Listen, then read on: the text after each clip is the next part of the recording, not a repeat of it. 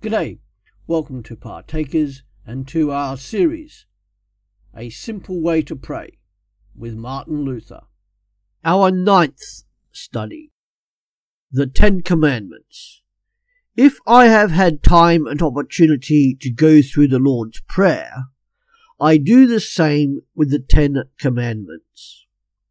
I take one part after another and free myself as much as possible from distractions in order to pray. I divide each commandment into four parts, thereby fashioning a garland of four strands.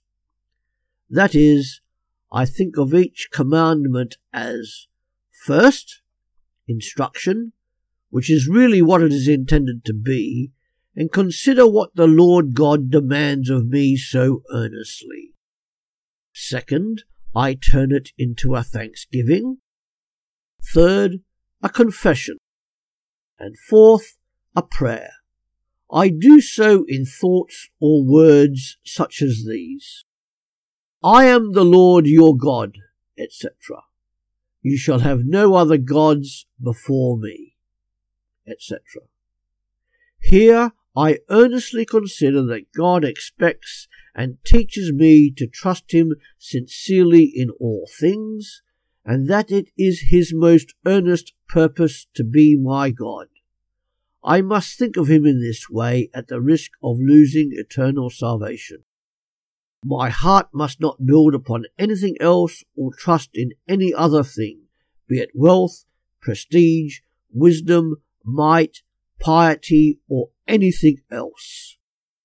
Then I give thanks for his infinite compassion by which he has come to me in such a fatherly way, and, unasked, unbidden, and unmerited, has offered to be my God, to care for me, and to be my comfort, guardian, help, and strength in every time of need.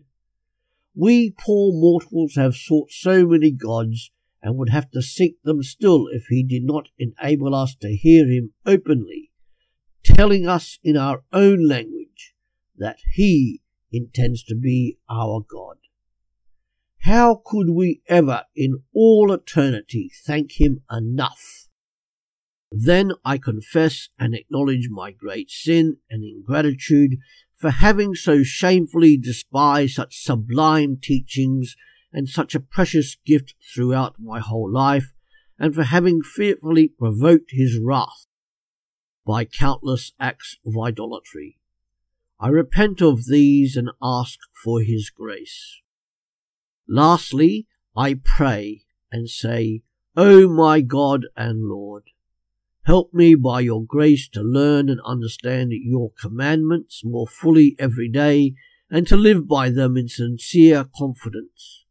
Preserve my heart so that I shall never again become forgetful and ungrateful, that I may never seek after other gods or other consolation on earth or in any creature, but cling truly and solely to you, my only God.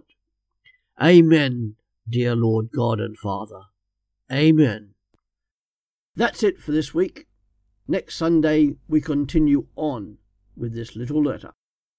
Thanks for joining us on Partakers. Come back every day to www.partakers.co.uk where there is something added to help you as a Christian disciple in the 21st century. See you later.